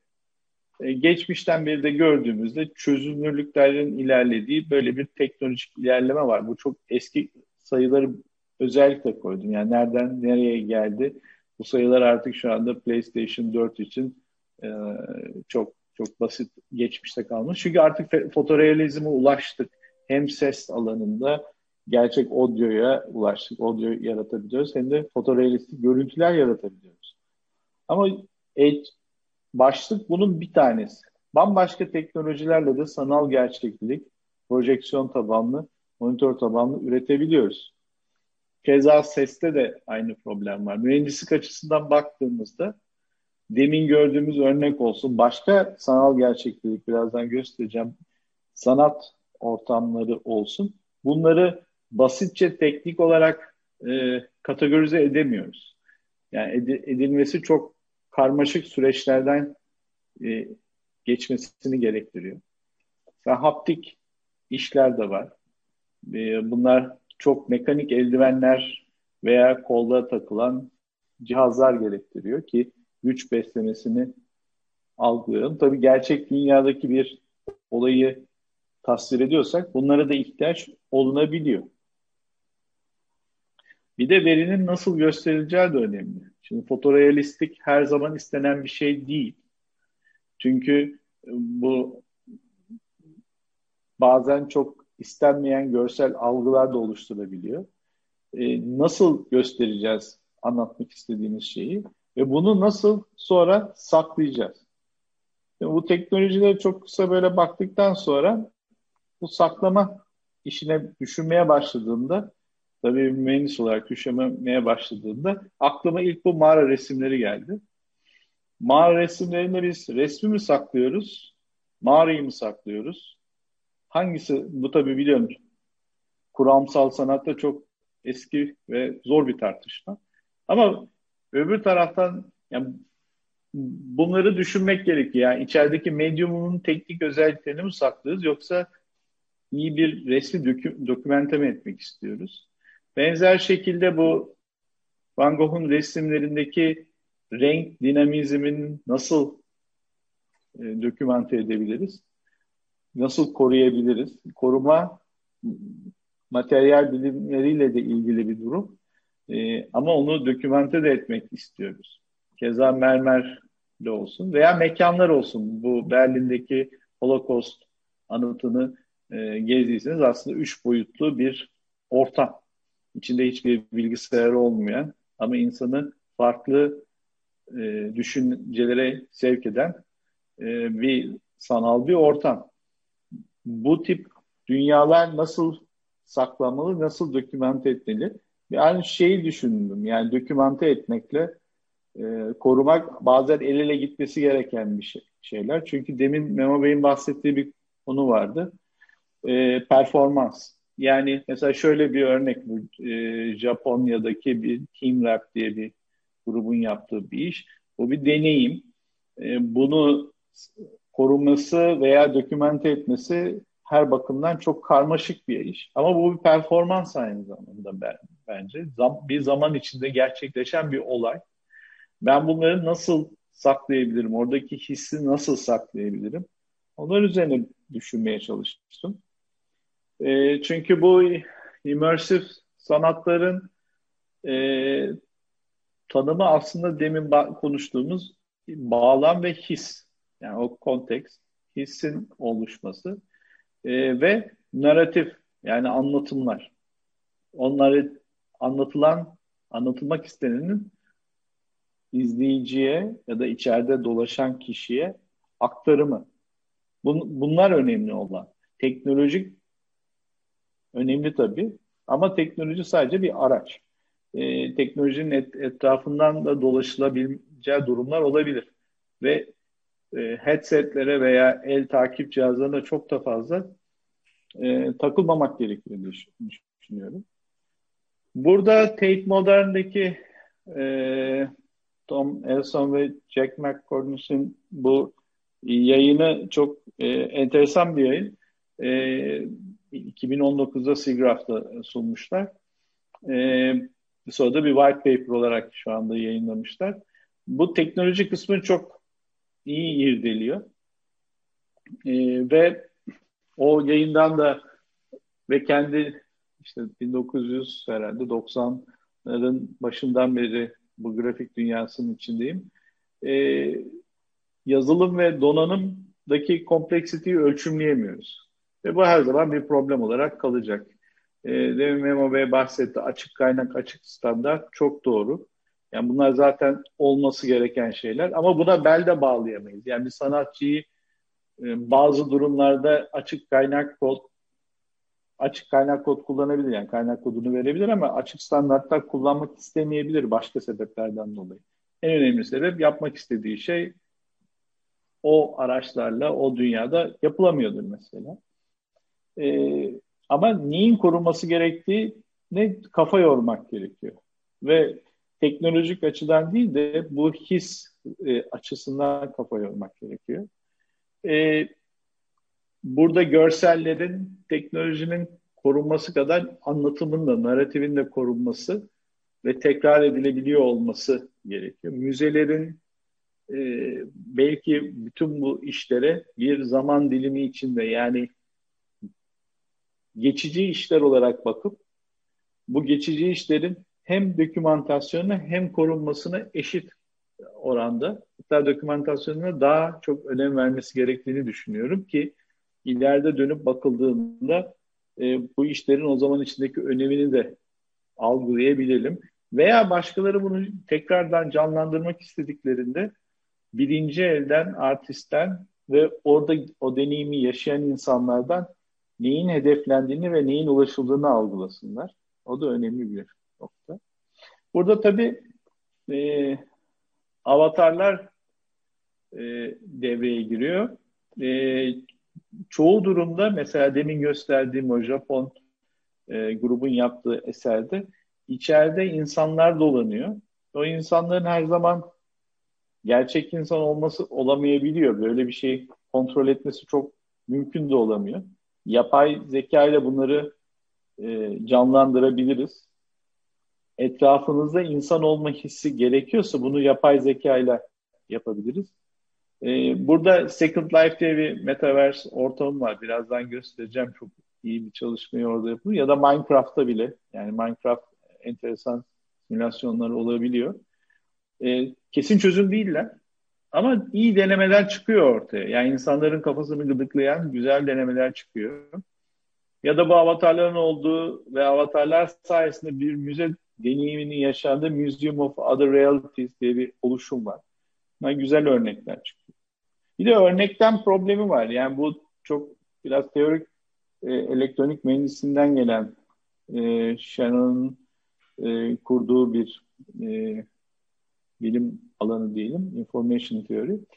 E, yani bir sinyali resmi ya da audio sinyalini nasıl örnekleriz ki aynı derecede e, kopyasını yapabiliriz. Bu audio da e, ve çok büyük e, imkanlar yani çok büyük şekilde de fotorealizmde bu sağlandı. Yani bir görüntünün kopyasını, bir sesin kopyasına gerçeğinden anlaş, e, anlaşılmayacak şekilde üretebiliyoruz. E, ama bu haptikte ve kokuda bu konudan çok uzaktayız. Çünkü bunlar bizim kopyalayamadığımız dünyalar. Bu peki bu dünyayı nasıl canlandırabiliriz? Buna biraz baktığım zaman bambaşka bir yerden e, hiç sanatla çok da fazla alakası olmadan Google'ın bir teknolojisi var. Light Field teknolojisi. Aslında yıllardır kullanılan bir teknoloji. Bu da yine enteresan bir şekilde Matrix filmiyle başladı. Oradaki bazı sahnelerin çekimiyle. E, çoklu kamera e, dizileriyle e, 360 derece kamera sistemleriyle e, bir gerçek fiziksel ortamın e, görüntüsü alınıyor ve artık siz o gerçek fiziksel ortamın bütün ışık şartlarında gezebiliyorsunuz. Bir nevi bu Star Trek hatırlayanları var mıdır bilmiyorum ama belli bir jenerasyona hitap ediyor. E, holodeck konsepti vardır Star Trek'te. Yani bomboş bir odaya giriyorsunuz. E, mesela Shakespeare zamanlarındaki İngiltere'yi deneyimleyebiliyorsunuz ya da e, eski Yunan'daki bir tiyatro oyunun içine girebiliyorsunuz. Her şeyle gerçek. Tabii bu fizik bizim yapabilmemizin dışında, şu anki teknolojimizin dışında bir şey. Ama iyi bir hedef. Yani böyle bir sanat eserinin demin Memo Bey'in gösterdiği o koltuk, o halı, hatta o HMD'ni biz kopyasını e, gör, görsel olarak yaratabilir miyiz? Bunu, bu hedef iyi bir hedef olarak, uzakta bir hedef olarak, bilimsel bir hedef olarak ön plana çıkıyor. E, son olarak da bu yazılım ve donanıma bakarsak işte demin Osman Bey de bahsetti. Emülatörler, virtualization, migration bunlar mümkün. E, yani bir sürü ama çok zor yollar. Yani bunu en iyi bankacılar biliyor. Çünkü bankalarda da eski yazılımları hala ayakta tutmaya çalışan ekipler var. E, ama o bambaşka bir finansal dünyanın e, yaşam senaryonun yaşandığı bir ortam. Sanatta bu nasıl gerçekleşir veya gerçekleşmeli midir? Bir soru işareti. Bir de programlama dilleri artık transkod edilebiliyor yapay zeka ile. Yani bir dilden bir dile çevirebiliyor. Elimizde açık kaynak kodları varsa en azından bunu yapabiliyoruz. Ee, kullandığımız modelleri ve resimleri de çevirebiliyoruz. E, bir de bu e, Kronos ve W3C diye açık standart grupları var. E, sanat enstitüsyonlarının yani müzelerin buralara takip değil de katılması bence çok faydalı olur. Çünkü o dünyalar genelde e, işte teknoloji firmaları tarafından haliyle domine ediliyorlar ya da üniversitelerden de katkı var ama ben ilk ikisinde de bulunduğum yıllarda hiç sanat dünyasından bir katkı olduğunu e, görmemiştim. E, en azından arada sırada fikir belirtmek çok faydalı olacaktır oralara. Bu dokümantasyona geri dönersek bir bir şeyin bizim için bir faydalı bir özellik mi yoksa bir hata mı olduğunu her zaman bilemeyebiliyoruz. Bunu artist söyleyebiliyor. Demin gördüğümüz gibi o koltuğun seçimi ya da eski tip bir HMD'nin seçimi bu bir tercih olabilir. Bunun mutlaka dokümante edilmesi. Mesela Osman Bey'le baktığımız bir sanat eserinin elektroniğinin ses çıkartıyordu. Acaba çıkarttığı ses iyi bir şey mi? Belki de sanatçı onu istiyor böyle bir eski bir hava veriyor diye. Ee, ama ortamların üç boyutlu taranması artık çok kolaylaştı. En yeni iPad'lerde bu lidar e, üç boyutlu tarayıcılar var. E, hiçbir teknik bilgi gerekmeden bile ortamları kopyalayabiliyoruz. E, çünkü bitler yani bilgi oluşturan parçalar ölüyor. Ama atomlar ölmüyor. Bunu en kolay cep telefonunda çektiğimiz fotoğraflardan anlayabiliriz. Onlar gidiyorlar, yok oluyorlar. İşte telefonu kaybediyoruz, denize düşüyor. Bir sürü fotoğrafınız gidiyor. Ama basılı fotoğraflar kalıyor.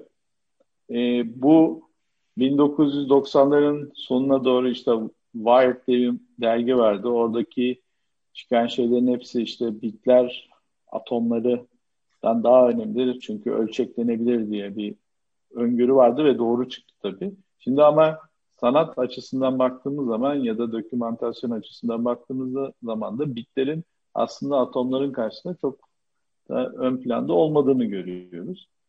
Ee, şimdi iki tane çok basit video göstereceğim. Bir tanesi e, aynı zamanda bizim üniversitemizde hoca olan e, çok da yakın arkadaşım Elif Ayiter'in e, Second Life'da yaptığı bir ortam. 2012'de e, Second Life herkese açık, ücretsiz bir metaverse. Girip istediğiniz ortamları yaratabiliyorsunuz, paylaşabiliyorsunuz. Çok bir dönem çok aktif bir sanat dünyası vardı orada.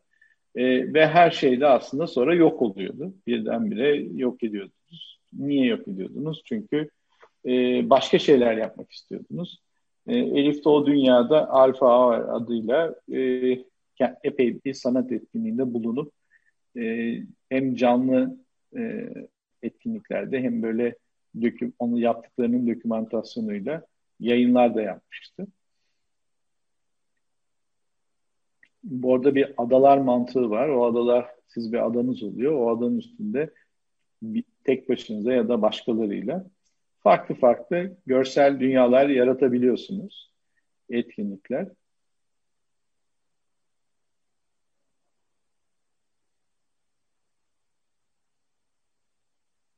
İkinci, ikincisi de Ori Anderson e, hem şarkıcı, müzisyen hem bu yeni teknolojilerle de bazı şeyler yapan e, uluslararası bir sanatçı. Chalk, Chalk Room diye 2017'de yaptığı bir çalışma.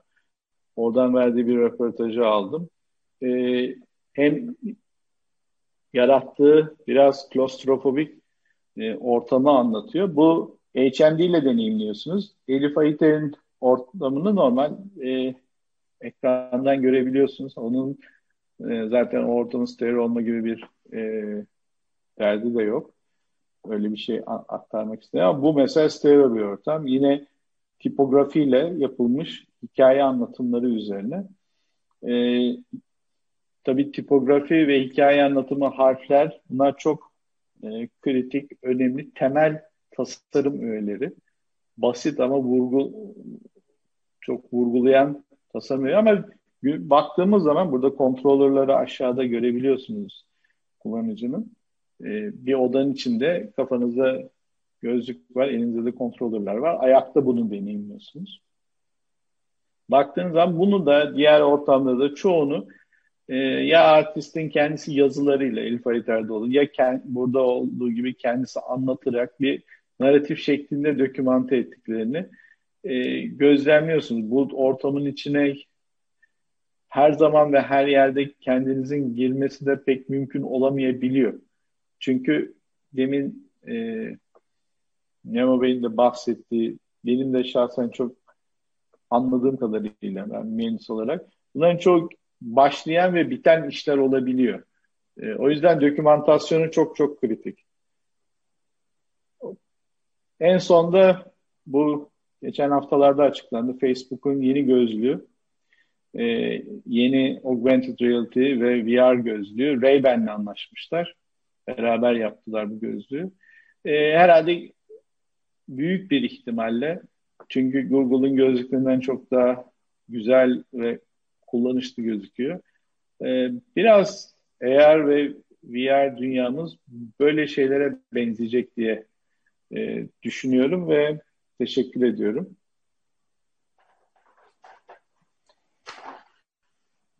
Teşekkürler Selim Hocam e, sunumunuz için.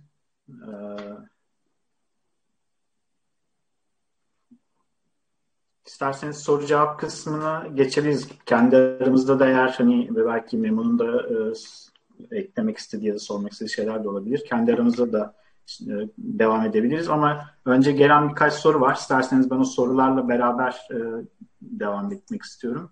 E, ilk soru e, Ebru Yetişkin'den e, Memo Akten'e. Ee, ben doğrudan okuyacağım e, Ebru Yetişkin'in sorusunu e, ki şey kaçırmamak için. E, merhaba der ilk başta.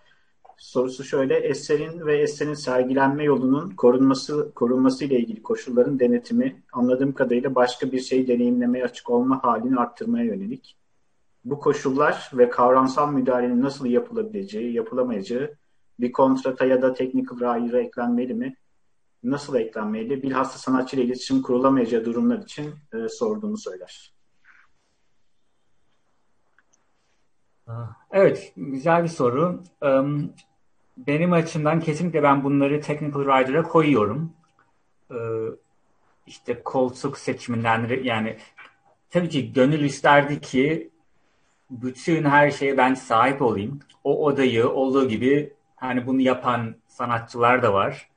E, ama mesela benim ben o koltuğu yollamıyorum. Ben resimler koyuyorum. Diyorum ki Technical Writer'da bu koltuğu almanız gerekiyor. Böyle bir halı bulmanız gerekiyor. Şöyle çiçekler, e, bitkiler kodması. Bütün bunlar Technical Writer'da var. Um, hani ışık nereye asılacak, um, nasıl ışıklandırılacak. Bütün bunları Technical Writer'a koyuyorum. Bunu kontrat olarak hale getirmek bu bu enteresan bir soru. Özellikle hani ben yarın bir gün um, benle irtibata geçilemeyeceği durumda ne yapılmalı? Bu açıkçası benim çok düşündüğüm bir konu değil. Um, çünkü yakında olacağını ümit etmediğim bir şey ama um, Technical Writer'a koyuyorum ve şöyle koyuyorum hem teknik olarak koyuyorum hem de hissi olarak anlatıyorum. Hani icabında şuraya bir ışık konamazsa um, neden oraya ışık konmalı? Hangi histen dolayı? Çünkü genel olarak e, bazen mesela özellikle bir sergi esnasında bu iş gösteriliyorsa o serginin bir iç mimarı olacak, bir e, bir şey olacak. Ve onlar da icabında çözüm önerebiliyor. Siz sormuştunuz Osman Bey, hani hep tamamen böyle mi gösteriyorsunuz? Hayır, adapte oluyor değişik durumlara göre. E, ve icabında bu da serginin e, kendi mimarıyla bir e, söyle bir diyalog esnasında oluyor. Teşekkürler. Devam edebilirim gelen sorulardan. Yine şey soru sahibi Semiramis Çan e, ne soruyorum demiş biraz uzunca, o yüzden biraz hızlı okumaya çalışacağım. Bir yorum içeriyor ve soru içeriyor. Ee, eserinizde ortam yaratırken mesela bir Matrix sahnesine benziyor olması hoşuma gitti dediniz ve eserinizi deneyimleyen kişilere de bu hissi ulaştırmak istediniz belki. Ama bundan bir 20 yıl sonra yine eserinizi deneyimlerken yüksek ihtimal Matrix'i izlememiş ya da o çağda bulunmamış, o dönem eserleriyle karşılaşmamış, o dönemin ruhunu yaşamamış insanlar olacak. O yüzden yarattığınız ortam, örneğin koltuk seçimi, bu dönem insanları çoğu şeyle bağdaştırarak çok fazla etkileyecek bir öğeyken 20 yıl sonra aynı koltuk seçimi o dönem insanlar için bu etkiyi yaratmayabilir. Belki 10 yıl sonra o koltuğu tamamen fütürist bir yaklaşımla tasarlanmış bir koltukla değiştirmek o dönem insanlar için daha etkileyici olabilir mi? Ya da bunun bu şekilde uyum sağlaması gerektiğini düşünüyor musunuz diye bir yaklaşım var. Evet, e, güzel bir soru. E, iki iki yaklaşımım var burada. Şimdi özellikle o Matrix konusu şu yüzden e, önemliydi. Aslında Matrix'i görmüş olmak hiç önemli değil de genel olarak VR ve Selim Hoca'nın dediği gibi yani 60'lardan beri var. Ama son zamanlarda çok daha popüler özellikle Oculus Rift vesaire. Ve genel olarak özellikle ben e, başladığım zaman Fight projesine yol, insanların çoğu genelde head, bu headset'in içerisinde ne var ona bakıyordu. Halbuki çok enteresan bir olay da kafamıza böyle kocaman bir şey koyuyoruz ve böyle bir kablo çıkıyor. O görüntü çok enteresan bir görüntü ve o görüntüyü ben e, biraz ele almak istedim. Yani bu odaya girdiğimiz zaman icabında 3-4 tane koltuk oluyor. O koltukta insanlar oturmuş oluyor şu şekilde. Ve bunu gören yeni insanlar geliyor. Bu onu görmek de o tecrübenin bir parçası. Kesinlikle 10, 20, 50 yıl sonra o onu görmenin etkisi farklı olacaktır. Bu, bu şüphesiz. Şimdi Fight'ın ne olduğuna gelecek olursak iki tane, iki değişik yaklaşım var. Bir tanesi Fight 2017. Fight 2017 göstereceği zaman bu haliyle gösterilmeli. Yani şey ne olursa olsun, o anın koşulları ne olursa olsun, Fight 2017 bu. 2017'de benim yaptığım iş bu. Ve bu iş 2017'nin koşullarıyla e, bakılmalı.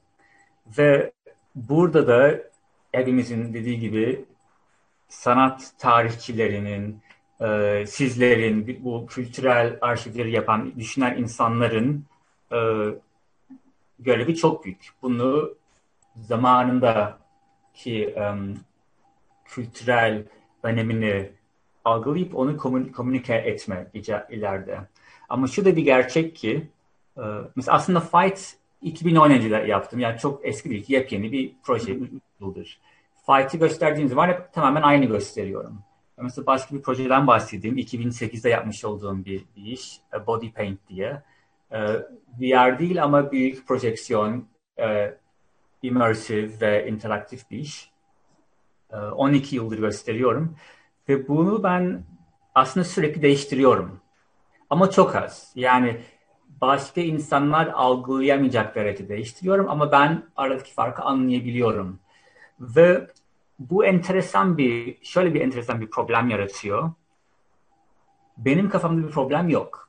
Problem sanat dünyasının miras aldığı lisan ve konseptlerle ilgili bir çelişki var. O da şu. Şimdi ben gösterdiğim Body Paint 2008'in projesi mi?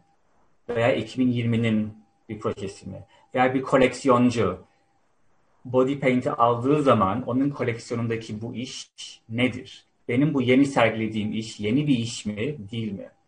Benim kafamda bunlar aslında soru değil. Çünkü ben sadece bir süreklilik olarak düşünüyorum. Um, 20 yıl sonra biri dese ki bana fight'ı göster, fight'ı gösterelim bir sergide. Ben o an düşüneceğim ki bu ortamda ben 2017 fight'ımı göstereyim yoksa bu yeni değişikliklerle mi göstereyim? Ben bunu sürekli yapıyorum. Farklı yapmıyorum da başka projelerde sürekli küçük değiştirmeler yapıyorum. Ama orada kullanacağım lisanı ben bile bilmiyorum. Yani orada hangi tarihi koyalım?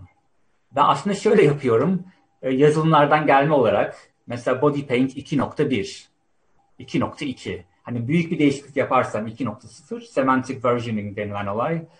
Um, bu sanat dünyasında alışılagelmiş bir şey değil. Ama um, öyle bir cevabım olacak bu soruya. Yani çok enteresan bir konu. Evet, yani daha fazla kesinlikle tartışabileceğimiz bir e, içerik var kesinlikle.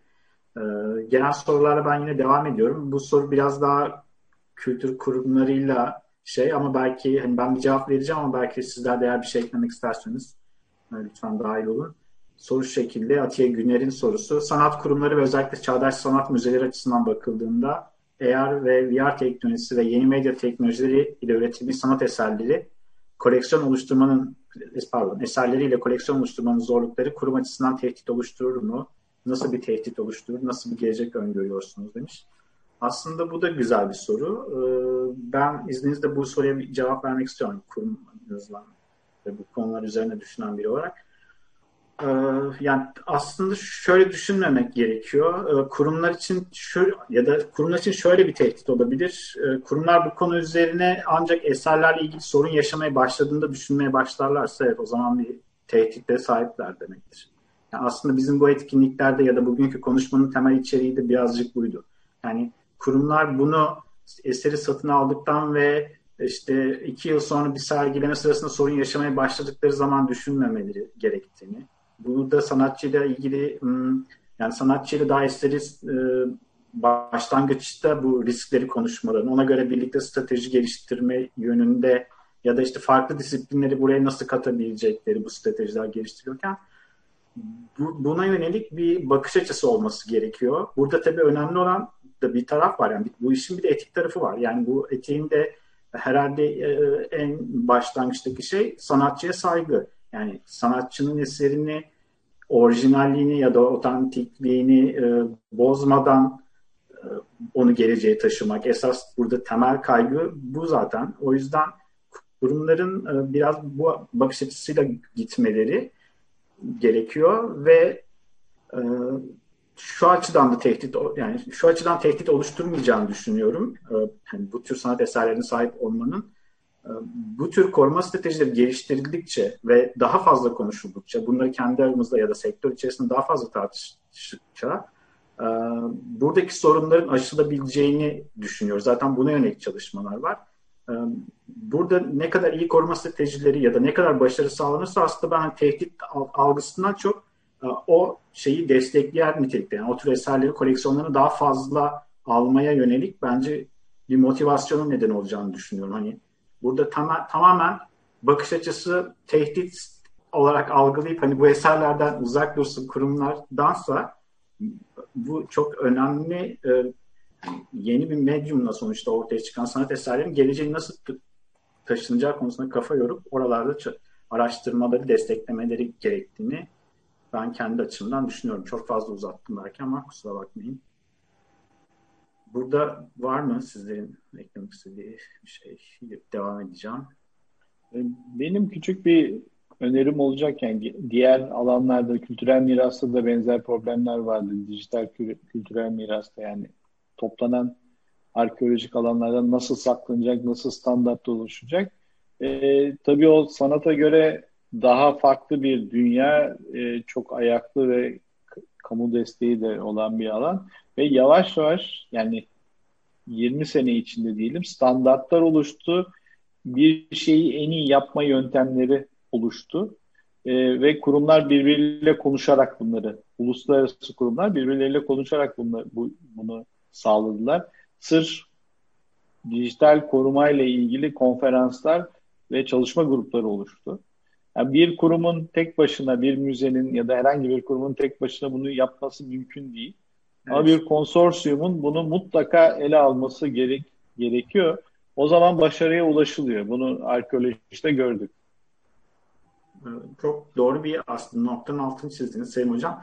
Burada bizim Şubat e, ayına etkinliğimizde e, Tate Modern'in e, bu zamana dayalı medya konservasyon birimi yöneticisini ağırlamıştık. Louis Lawson. Onun söylediği şey çok önemliydi. Yani işte bir eserleri yani bu, bu tür eserleri korumaktaki nasıl bir yani nasıl başarıya ulaşabiliriz? Nasıl başarılı bir koruma yapabiliriz? Onu da söyledi aslında sizin altını çizdiğiniz şeydi. Hani işbirliği ve bilgi paylaşımı. Hani aslında ilk belki madde bu. Biraz daha belki kurumların özellikle Türkiye'deki kurumların daha fazla işbirliğine ve bilgi paylaşımına açık olması gerekiyor. Gelen soru e, Tate Modern dedim. E, Patricia Tate Modern'in e, zamanda el medya konservatörlerden birisi. Memo sorusu sana. İngilizce, o yüzden İngilizce okuyacağım izin verirsen. E, dinleyenlerden de özür diliyorum yani İngilizce şey. E, Memo, have you Memo, have you tried moving your projects between different VR platforms? kaslı ekranlarla denedin mi?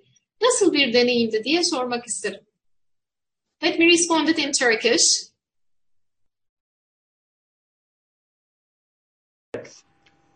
İlk e, 2007'de yaptım fight'ı. O zaman e, Oculus Rift'te geliştirdim. E, ondan sonra gene o sene içerisinde Vive üzerinde de denemiştim. E, Vive ile Rift arasında pek bir fark görmedim. Dolayısıyla e, aslında Vive'la da gösteriyorum eğer hani öyle e, Vive varsa. Onun dışında daha yeni platformlar denemedim hiç. Ama e, şunu söyleyeyim mesela kesinlikle bir mobil versiyon yapmak istiyorum. Yani cep telefonu ve cardboardla falan çalışabilecek. Ama tabii ki o zaman bu fight olmayacak. E, mesela Vive'la gösterdiğim zaman veya ona benzer bir platformda gösterdiğim zaman gene bunun adı Fight 2017 olacak. Mesela Selim Hoca çok enteresan bir e, şeyden bahsetti. İcabında lazer, hani hiç headset olmadan göze lazerli de olabilir. Mesela öyle bir teknolojiye adapte olduğunda bu Fight 2017 olmaz. Ee, ama belki de işin um, temelini kurmaya devam eder. O zaman o şekilde mesela göstermeyi, göstermeye devam ederim. Ama mesela belki adına Fight 2017 demem. Fight 2017 Updated 2030 olabilir. Ee, ve mesela mobil platforma adapte ettiğim zaman kesinlikle çok farklı olacağını eminim. O zaman da gene sorun burada aslında lisana geliyor. Hani bu aynı iş mi, farklı bir iş mi? Benim açımdan bu aslında önemli bir sorun. O kadar büyük bir soru, önemli bir soru değil bu. Bu hani kataloglama açısından önemli bir soru oluyor. Ama ben kesinlikle her türlü platforma adapte etmeye ve denemeye e, çok meraklıyım. Harika. Dijan Özkurt'un sorusuyla devam edeceğim. Memo Aküter'in sorusu. E, çağ, çağdaş teoride son yıllarda non-human agency meselesi özellikle new materialism, network teori ya da posthumanizm teorilerinde tartışılıyor acaba Memo Bey kendi sanat pratiği için non-human agency ile iliş, nasıl ilişkileniyor? Yani örneğin ortaya çıkan bir sanat yapıtını sanatçı ve veriyle yapılmış bir collaboration sonucu ortaya çıktığını düşünüyorum. Böyle bir soru Evet, enteresan bir soru. Ee, şu açıdan enteresan. Aslında benim e, hiç bugün konuşmadığımız, bugün diğer üzerine konuştuk ama e, benim e, asıl hani yapay zeka üzerine e, çok çalışmışlığım var. Hatta e, doktoramı tam bitirme aşamasındayım. Dolayısıyla bu konuda çok konuşabilirim ama e, özetlemek gerekirse şöyle düşünüyorum. E, bütün sanatlar bir bakıma bir kolaborasyon, kolaborasyon olarak düşünebilir. E, vermeyi e, çok sık verdiğim bir örnek um, Abstract Expressionism, e, Lee Krasner, Jackson Pollock. Orada komplike bir sistem var. E, sıvı e, akışkan mekaniğinden oluşan ve o akışkan mekaniğini e, bu sanatçılar kontrol etmeyi öğreniyor bir şekilde ve bu ortaya çıkan sonuç sanatçının vizyonu ile o sistemin oraya getirdiği ve sistemin kendi um, özelliklerinden kaynaklanan bir kolaborasyon gibi düşünebilir. E, ama e, computational sistemlerde şöyle düşünüyorum aslında. Bu kolaborasyonlar genelde şöyle düşünüyorum. Bir kolaborasyon diyebilmek için o kolaborasyona katılan tüm um, ajanların çıkan neticede onlara has e, bir imza görülüyor olması gerekiyor. Yani bu durumda böyle bir kolaborasyon ben ona kolaborasyon diyorum. Eğer ki e, şu an kafamda İngilizceden Türkçe tercüme ettiğim için biraz yavaş konuşuyorum pardon. Um, kısaca evet yani böyle bir kolaborasyon olabilir. Kolaborasyon denilebilir diyorum. Eğer ki oradaki non-human ajanların çok kuvvetli bir imzası varsa ve ortaya çıkan eser eğer o ajanlardan her biri çıkarsa eğer çok farklı bir um, çıktı çıkacaksa o zaman buna kolaborasyon demekte ben bir sakınca görmüyorum. İnşallah uh, açıklayabilmişimdir düşüncelerimi bu konuda.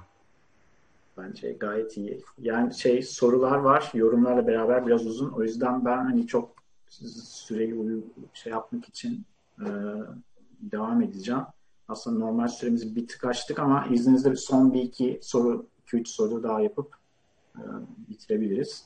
Cüneyt Durkan'ın sorusu e, şu anda konsept olarak e, Future of Archive diye bir proje geliştirdiğini söyler. Video, fotoğraf, ses gibi geleneksel dokümantasyon yöntemlerinin haricinde eserin üretim sürecindeki ortaya çıkan veriler, performansı gerçekleştiren ya da ziyaretçinin eseri tecrübe ederken ürettiği fiziksel ve biyolojik verileri, izleyici ve aygıtlardan alınan input, output, outputlar, heptik, kalp atışı, hareketlik verisi, etkileşim verisi gibi kaydedip eseri ileride yeniden tecrübe etmek ya da değerlendirme adına arşivlemekten bahsediyor. Buna bu böyle bir yaklaşıma nasıl e, bakarsınız, görüşleriniz nedir diye genel bir soru sormuş. E, aslında buna benzer yaklaşımlar var. Özellikle performans sanatının korunmasında sadece fotoğrafla ya da video ya da 360 video diyelim çekerek e, aslında o performansı çok da yansıtamadığın düşünülüyor. Ve bu yani bahsedilen yani e, verileri bir şekilde e, arşivde kullanılmaya yönelik e, çalışmalar var. Aslında yanlış hatırlamıyorsam bilmiyorum yani şey e, şu an e, bildiğim kadarıyla işte yurt dışında Tate'in buna benzer performans sanatının korunmasına yönelik farklı dokümantasyon arayışları var. Başka müzelerin de var. Yani aslında benim görüşüm buraya doğru gidildiğine yönelik. Yani performans sanatı temelinde konuşursak ya da bu performansa yakın teknolojik sanat üzerinden enstalasyonlar üzerinden konuşursak evet yani böyle bir arşivleme sanki daha e, olası gibi gözüküyor e, önümüzdeki dönemde. Yani benim değerlendirmem bu yönde. Sizlerin eklemek istediği bir şey var mı burada? Bilmiyorum. Hmm. Yani evet genel olarak sorular bunlar. Ben bir de e, Selim hocama şey sormak istiyorum. Selim Bey'e Yani biz de burada bir taraftan da bilgisayar bilimiyle işbirliğinden bahsediyoruz. Yani e, ne öğrenebiliriz? Hani o çünkü çok fazla tecrübesi var dediğiniz gibi belki sanat dünyasından daha önce ve daha farklı e, case'lerle bu problemleri yaşıyorlar. Yani sürdürülebilirlik en azından başlığı altında. E, burada sanat e, ortamı ya da sanatçılar ya da yani sanat kurumlarından çok sanatçılar açısından sorarsam bilgisayar bilimden ne öğrenebiliriz? Yani sanatçılar neye dikkat etmeli bu tür teknolojilerle çalışıyorken e, böyle bir öneri geliştirilebilir mi ya da böyle perspektif olabilir mi? Yani teknik olarak e, konsept olarak şu olabilir. E, mesela bundan elektronik artık e, sanat ilk başladığında Flash ile yapılan bazı şeyler vardı mesela. E, Flash diye bir animasyon dili vardı. Çok az artık yok oldu gitti. E, ilk de yok oldu gitti. Çok iyi bir stand, şey standart değildi. E, o yani teknoloji teknoloji olduğu için değil yani e, İngilizcesi gimmickry yani bu bir işte bir şeyin o değişik gözüktüğü için hadi bundan bir şey yapalım şeklinde değil de teknolojinin e, ne kattığı düşünsel his olarak ne kattığını e, düşünüp onun yapılıp yapılamayacağın ikincil olmalı. Çoğu şey yapılabiliyor çünkü. Ama izleyicinin ya da katılımcının ne ne hissetmesi istendiğine bakılarak e, aktarılacak e, hikayenin ne olduğuna bakılarak e, özellikle oyun dünyasındaki yani bilgisayar oyunları dünyasındaki e, çalışanlarla etki, daha çok etkileşime girerek çünkü onların dünyası aslında sanat dünyasına çok yakın. E, problemleri de çoğu zaman çok yakın. E, veya simülatör yapanlarla farklı bir açıdan e, etkileşime girerek ortak çözümler bulmasını bulunmalarını öneririm. Ama bulmaların, buldukları çözümlerin e, teknolojik tarafının e, ses getirici olduğundan çok e, anlattıkları hikaye tarafına odaklanmaları daha önemli. Çünkü teknolojiler çok hızlı değişiyor. E, iki senede, üç senede bir her şeyin değiştiğini e, gözlemliyoruz, yaşıyoruz. E, yani benim durumumda daha da beter. Yani bir sürü teknolojinin yok olduğunu çok rahat gözlemledik. Bir sanatçı bunun içinde kendini nasıl yenileyebilir? Ee, çok sağlam bir kuramsal yapı üzerinden ilerleyerek e, gerekli noktalarda da en, teknolojinin en iyi sunabilecek insanlarla, kurumlarla işbirliğine giderek. Yani kendisinin o tempoda devam etmesi bana çok gerekli gelmiyor açıkçası. Ama nereye gittiğimizi iyi takip edip e, işbirlikleriyle ilerlemesi e, doğru bir yaklaşım yüzüme geliyor. Çok teşekkür ederim. Ee, yani benim sorularım bunlar. Sizlerin eklemek istediği e, varsa son olarak ya da hani e, kaydetmek istediği e, onları alalım. Sonrasında e, teşekkür ederim bizi izleyenlere. Ben bir, bir şey ilave etmek istiyorum aslında. Bu e, Selim hocamız çok güzel bir noktaya değindi ve bir nokta hatırlattı. E, Flash örneği iyi bir örnek. E, benim birçok arkadaşım 90'larda, 2000'lerin başlarında Flash kullanıyordu. Ondan önce Director vardı Macromedia'nın. E, ve bunlar öldü gitti ve ölmesiyle birlikte internette çok büyük bir hazine yok oldu. Bütün bu 90'ların, 2000'lerin başlarındaki bu net artlar, Flash'la ve Dark'la yapılanlar erişemez hale geldi. Ve tabii ki çok büyük eforlar var bunları kurtarmaya. Değişik platformlara adapte etmeye belki simülatörler vesaire. Ama şu soru önemli bence. Neden e, Flash'in katkısı hani özel bir platformdu, bir firmanındı. Ama neden bu kadar başarılı oldu? Çünkü öyle bir, bir, bir şey vardı ki Flash'te ve Direct'de sanatçılar sanatçıları çekti. Ee, yani yazılımla e, yazılıma yakın olmayan sanatçıları ilgi ilgisini uyandırdı. Ve mesela bugün e, Unity biraz böyle, Unity 3D biraz böyle, Flash'in yerini aldı biraz. E, ve bu beni aslında açıkçası biraz üzüyor. E, çünkü yarın bir gün aynı şey bu burada da olacak. Tabii buna alternatif olarak bir birçok um, bahsettiğimiz gibi açık standartlar, açık uh, yazılımlar var. İşte benim kullandığım genelde uh, Open Frameworks veya Processing bir, bir sürü şeyler var. Ama sadece acaba bu bir soru. Sadece ko- koruma retroaktif yapılan bir şey. Yani yapılmış işleri nasıl koruyabilelim? Ama retroaktif değil de önden e, nasıl korunabilir? Yani belki bu açık standartlara um, zaten Selim Hoca'nın da dedi hani uh, Kronos olsun bu tarz açık standartlar ve açık platformlara yatırımlar yapılabilirse ileride bunları korumak da daha kolay olabilir. Yani icabında Flash yerine Flash'in aynı özelliklerine sahip açık platformlar olsaydı belki şimdi onları kurtarmaya çalışmamız gerekmeyecekti. Belki internette bunlar yaşıyor olacaktı. Ben genelde bunu yaymaya çalışan bir insanım ve tekrar hatırlatmak istedim böyle bir. Yani şey bence de şey çok iyi bir noktanın altını çizdim. Ben biz bu konuyu ilk ele aldığımızda şunu gördük. Yani koruma çabaları dediğin gibi hep olduktan sonra olan bir şeyi korumaya yönelik ve orada gerçekten çok büyük problemler çıkıyor. Ama öncesine yönelik bir e, strateji belki ya da ona yönelik bir çaba e, çok kıymetli olacak kesinlikle.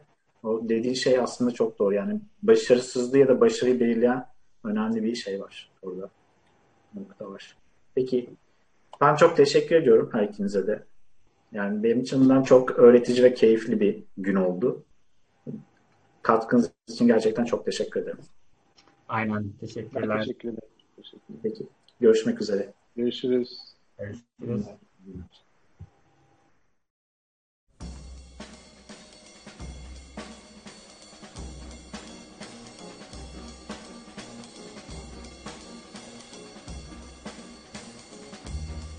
Thank